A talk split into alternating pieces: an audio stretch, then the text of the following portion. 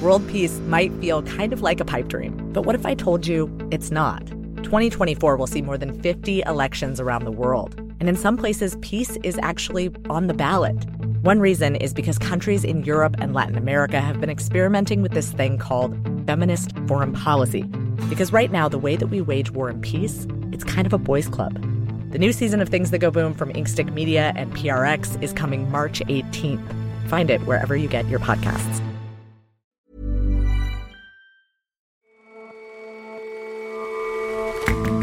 Hello and welcome to The Intelligence from The Economist. In New York, I'm John Fasman. And in London, I'm Jason Palmer. Every weekday, we provide a fresh perspective on the events shaping your world. Last weekend, Singapore's government announced it would repeal a colonial era law criminalizing sex between men. The city state's gay community rejoiced. But with this one step forward comes a bigger one back. And when the only speakers of a regional minority language are the elderly, the diagnosis is usually terminal. But Basque from the north of Spain has beaten all the odds. We look at the mixed successes of Europe's zombie languages.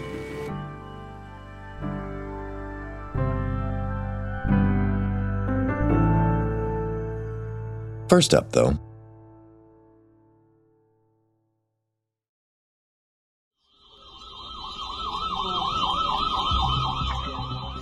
On Saturday, a car bomb in Moscow killed a 29 year old right wing journalist named Darya Dugina.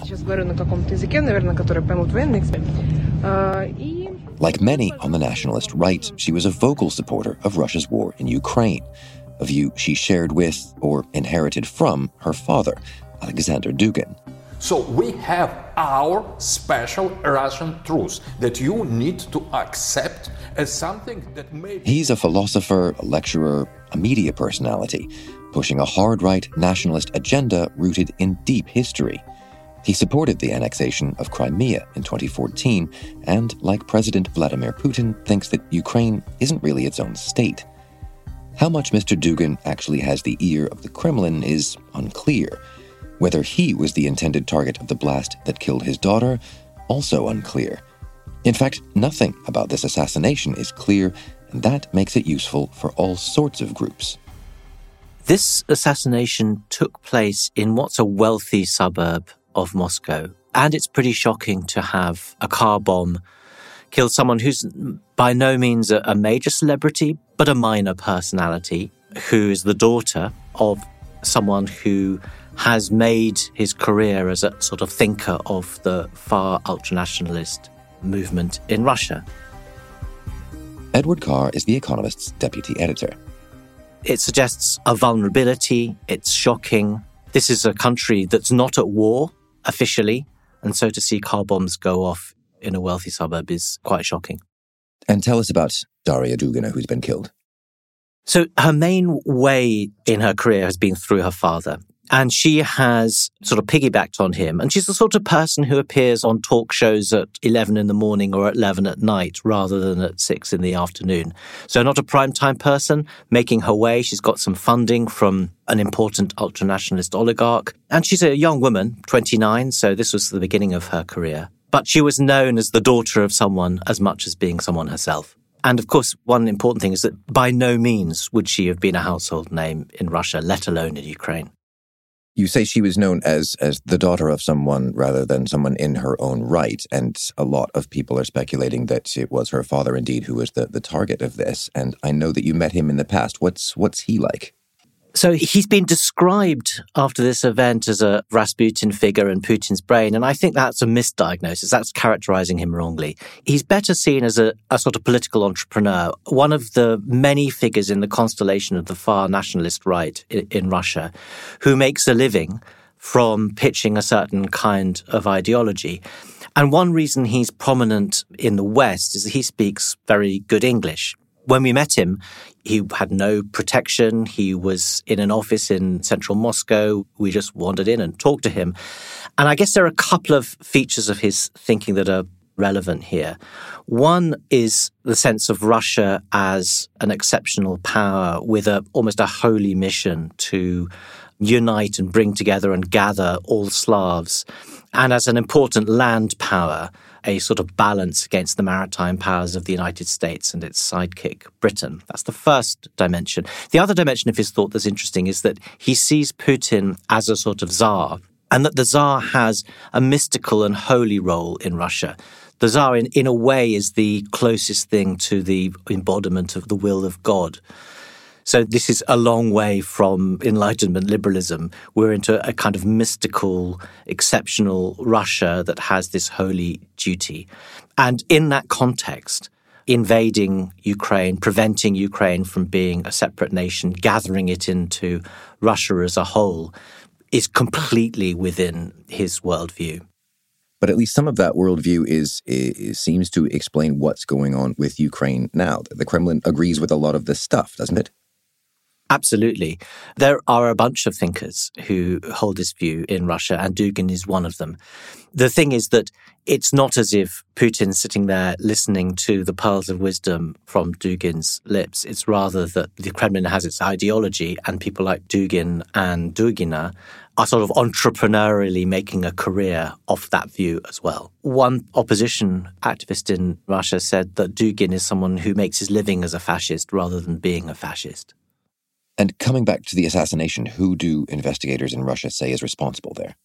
They've come up with immense amounts of photographic evidence to suggest that a Ukrainian woman called Natalia Vovk came into the country in July, stayed in the apartment block where Darya Dugina lived, followed her around in a Mini Cooper, of all things, and then uh, supposedly planted the bomb under her car and got out of the country into Estonia.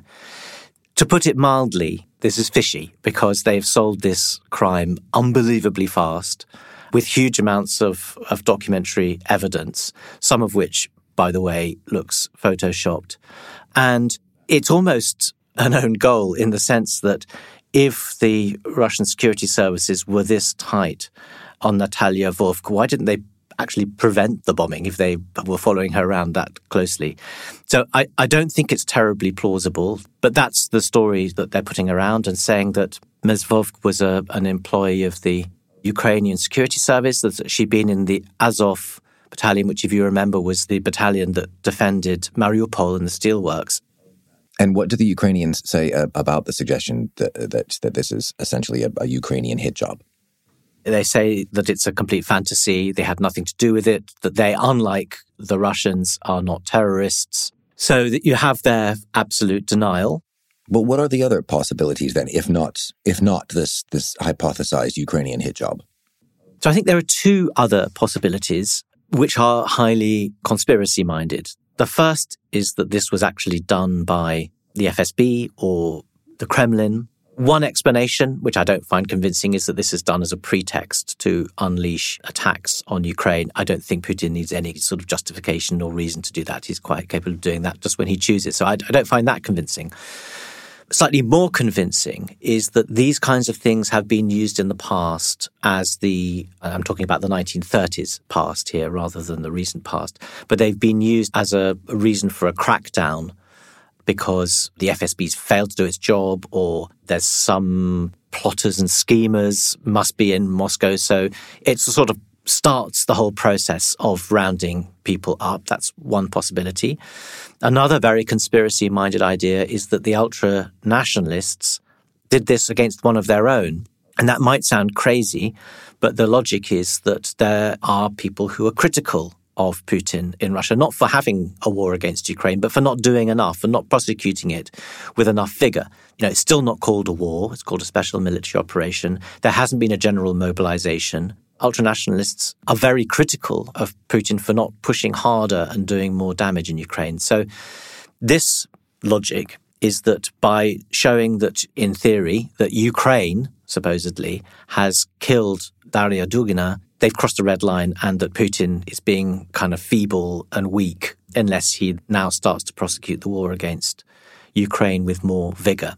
So you can see there is a, an explanation and a culprit for pretty much anybody who comes at this from any direction. And the fact that the FSB has supposedly solved this crime within 24 hours means that we may never find out who was responsible. Which means that, that all of those hypotheses remain equally potentially valid. How do you think that changes the situation, uh, in particular, between Russia and Ukraine?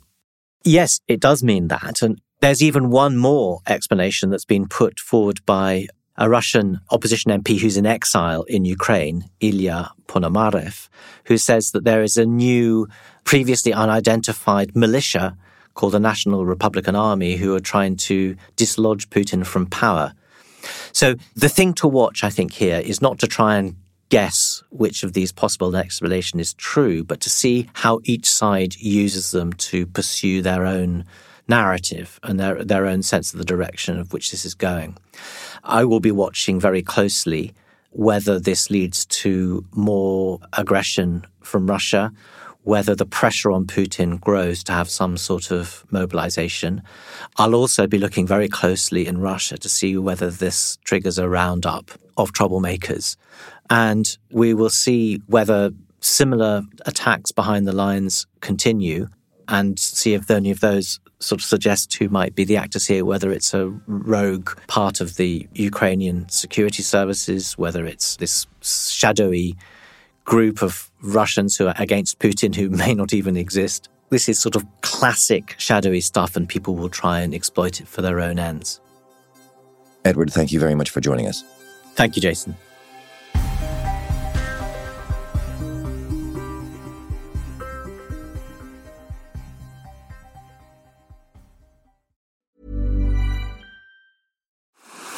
What's next in innovation?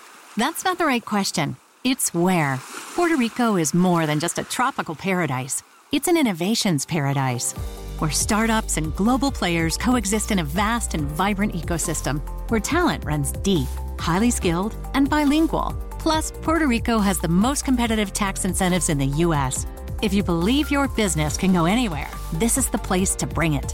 Find out more at investpr.org/economist.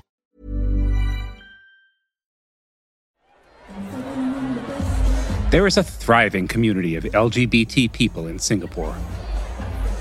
Every year, there's a local gathering called Pink Dot, held in support of what the organizers call the freedom of love. This is tolerated by the authorities, even though they tend to frown on protest. But the city state has also maintained a colonial era law known as Section 377A, which outlawed sex between men. Calls Section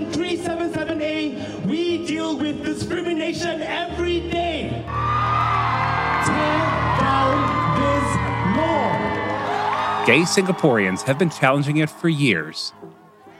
On Sunday, the Prime Minister finally relented.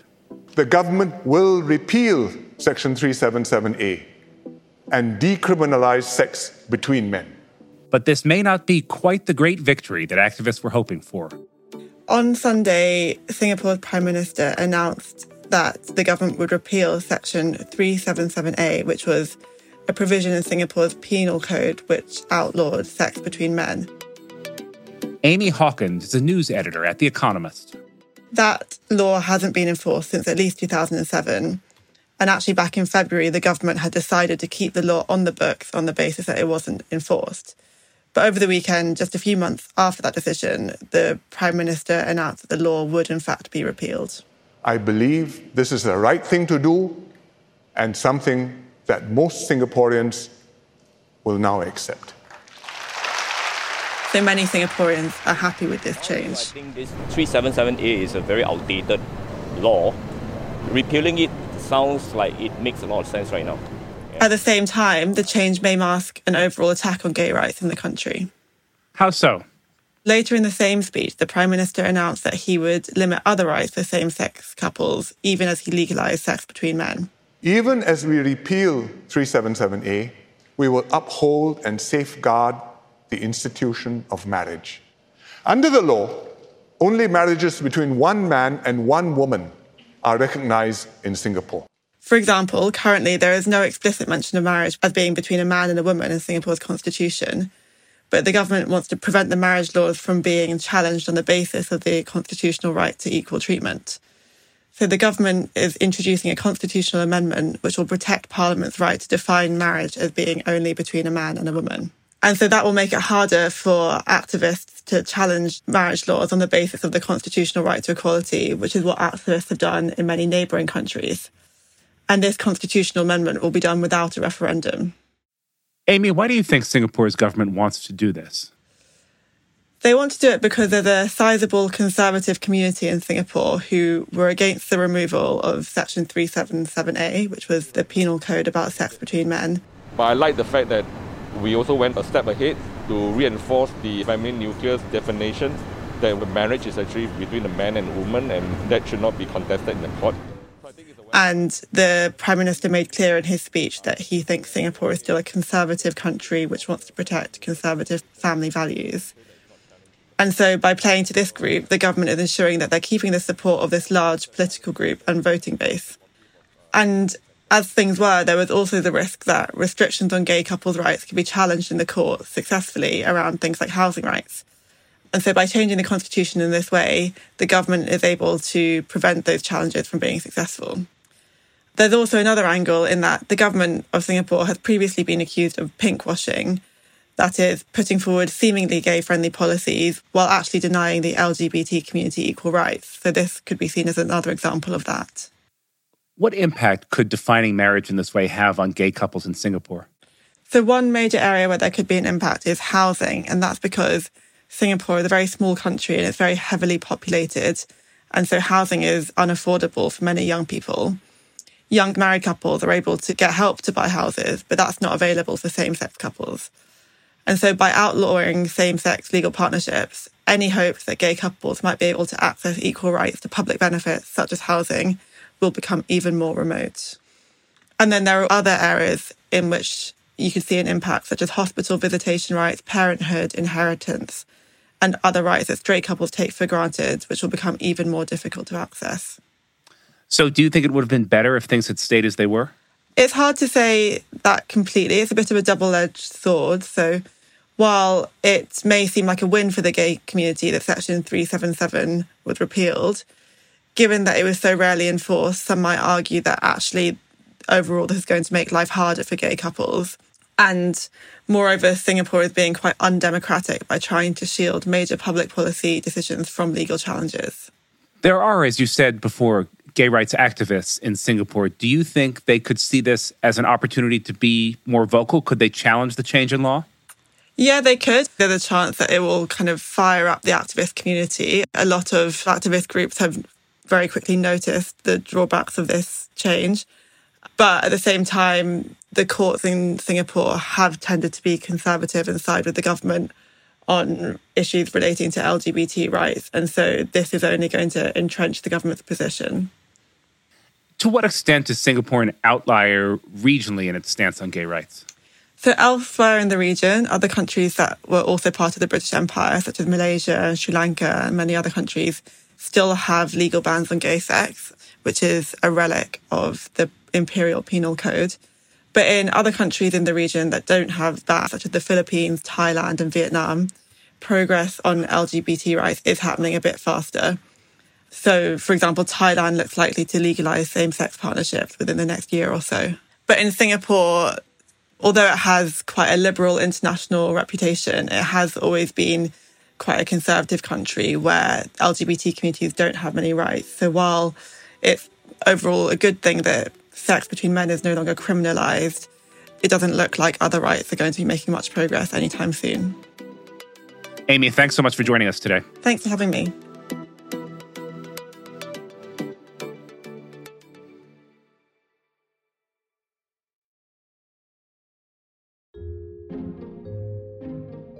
Minority languages are often neither dead nor fully alive. Spoken by a small number of people, they are at risk of fading away. Think of Scots Gaelic. A chu sin chaimiidir tronasáil agus hiúsich na Gaelic go átaide. Spoken here by Rosemary for Wikitongues, a nonprofit that keeps a record of endangered languages. Or Gallo, a Romance language native to eastern Brittany, spoken here by Towan. Je suis natif de Nantes, en l'air de Bretagne, mais je vécu toute ma vie à côté de Châteaubriand, dans une petite paroisse que non Rougeux. Despite activists' efforts, these languages are neither widely spoken nor used. But things look rosier for one minority language spoken in northern Spain. Sartu, Espainia aldeko Euskal Herrian, eta papatean ematen du ez zaudela beste herrialde batean, baizik eta beste kontinente batean. Basque is one of the only non Indo European languages in Europe, which means it's been there for thousands of years, since well before the invasion of the Indo European languages, which include almost every other one in Europe a few thousand years ago. Lane Green is The Economist's language columnist and Spain correspondent. Its structure, its grammar, its vocabulary are all completely distinct from those of its neighbors. There have been attempts to try to connect it to other languages, some as distant as things like the Caucasian languages around Georgia and Armenia and Azerbaijan, but it has no known proven relatives anywhere in the world. How was it able to survive when, when other languages did not? Well, the Basque territory is quite mountainous. It's it's high mountains and then river valleys in which most people lived and held small farms. In other words, it's pretty inhospitable territory. A lot of invaders have either just not bothered or have gone right on by it. So the Basques have been hanging out there and not been assimilated into the neighboring populations all this time. What has the relationship been between the Basque language and, and Spanish officialdom? Well, during the dictatorship of Francisco Franco, which is from 1939 to when he died in 1975, all of the non Spanish languages were pretty well clamped down on, and that very much included Basque. You weren't allowed to use it for any official purpose. Even speaking it in public could get you in trouble. They didn't try to stop you from speaking it at home, but they did everything they could to force people to, as they put it, speak Christian, which meant to the regime to speak Spanish. So when Franco died, the Basque speaking population was mostly in rural areas areas and quite elderly. And that's usually a very bad thing for language. If all of your speakers are old country folk, that usually means you're on a fast track to the language dying out. Instead of that, Basque, against all odds, has actually survived and even thrived. How has Basque managed to halt that death spiral? And more broadly, how do minority languages halt death spirals when they do? Well, the schools are a really important part of the puzzle. Today, uh, the young people are the age group most likely to speak Basque. And that's been thanks to a big push, especially in the school system. In the 1980s, just about one in six or seven Basques went to school in the Basque language. Today, about two thirds of Basques study in entirely Basque medium schools, except that they learn Spanish as a foreign language. Every other subject is taught in Basque. And that has meant that nearly everybody, about 87% of 10 to 14 year olds, are reckoned to speak the language. So the Basque speaking population has recovered from a dangerously low one to almost greater than the non Basque speaking population in the Basque country. In other places, you can require every student to learn the language as a second language. That can spread a broad knowledge of the language. In Ireland, for example, virtually every school pupil is required to study Irish. And as a result, Irish has uh, been kind of stabilized. And today, about 30% of people in Ireland say that they speak the Irish language. Welsh, too, has actually been revived due to a big push both in culture and, uh, you know, on street signs and things, but also through the educational system. In New Zealand, uh, the Maori language, for example, has been in something of a revival thanks to immersion programs that take young Maori people and put them in Maori immersion environments so that they can be surrounded by the language. The language kind of skipped a generation in the Maori community so that middle aged people are the least likely to speak it. It's the oldest folks that learned it at home and still speak it fluently as their first language. And then these young people who are learning it in these pretty innovative immersion programs. And Lane, we've been talking about how many people know these languages. What about usage in daily life? What does that look like? One of the things I heard on my recent trip to the Basque Country is that the language is growing in knowledge of the language and in prestige of the language. It's certainly quite visible on street signs and road signs. You feel surrounded by the language in one way, but you don't. You actually don't hear it on the street nearly as much as you see it. So, in the Basque Country, for example, just about 376,000 or so people of the 2.1 million population have it as their first language. And what some Basques will tell you is that if you're in a mixed group where almost everyone is fluent in Basque, but one person is not, the others all can and do quickly switch to Spanish to accommodate that person. So that means the language is really more known than used. And that's something that worry those activists and cultural nationalists who are trying to propel the Basque language back to top tier status in the Basque country. You could even tell a similar story of Irish. You might have almost a third of the population saying that they can speak it. Just about 1.7% of people told the Irish census that they do, in fact, speak it on a daily basis outside of school. So, this too is a, a dramatic example of a language that is widely known but is almost hardly used. There was even a mini series called No Béarla, which means no English, made by an Irish journalist going around the country trying to speak Irish all the time, trying to carry out daily, ordinary tasks in Dublin, doing things like trying to get an auto mechanic in Irish, and people just laugh at him. Don't speak Irish. Uh, it's, a, it's, it's it's absurd to think that you could just do ordinary things like that in the capital, in the language that's the historical language of the country, and even recognized as the national language in the Constitution. Lane, what would it take to bring back languages that are not in ordinary daily use? There's a couple ways that you could do that. Basques could insist more stridently than they in fact do that in a mixed group, the person that doesn't speak Basque do their very best or try to try to follow along if they have a passive knowledge of it. In the case of what the government could do, it could require shopkeepers to address people in the minority language first or essentially make it difficult to live without the language. The problem is that those tools are they're a little unpleasant, they're coercive and in free societies in a liberal countries, we don't like the idea of forcing people to speak a language. That's what Franco tried to do, after all. And so it might fall to social pressure of a sort of subtle but hopefully persuasive kind uh, in order to keep these languages really fully used and, and fully vibrant. Lane, thanks so much for joining us today. Thanks very much, John.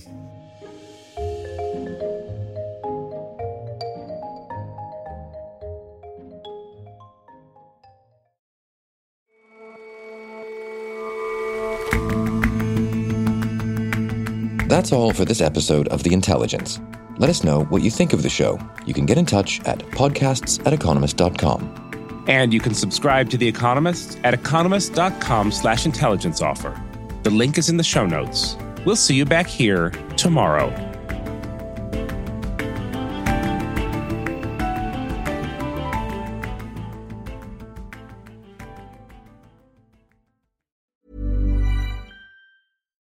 World peace might feel kind of like a pipe dream, but what if I told you it's not? 2024 will see more than 50 elections around the world, and in some places, peace is actually on the ballot. One reason is because countries in Europe and Latin America have been experimenting with this thing called feminist foreign policy. Because right now, the way that we wage war and peace, it's kind of a boys' club. The new season of Things That Go Boom from Inkstick Media and PRX is coming March 18th. Find it wherever you get your podcasts.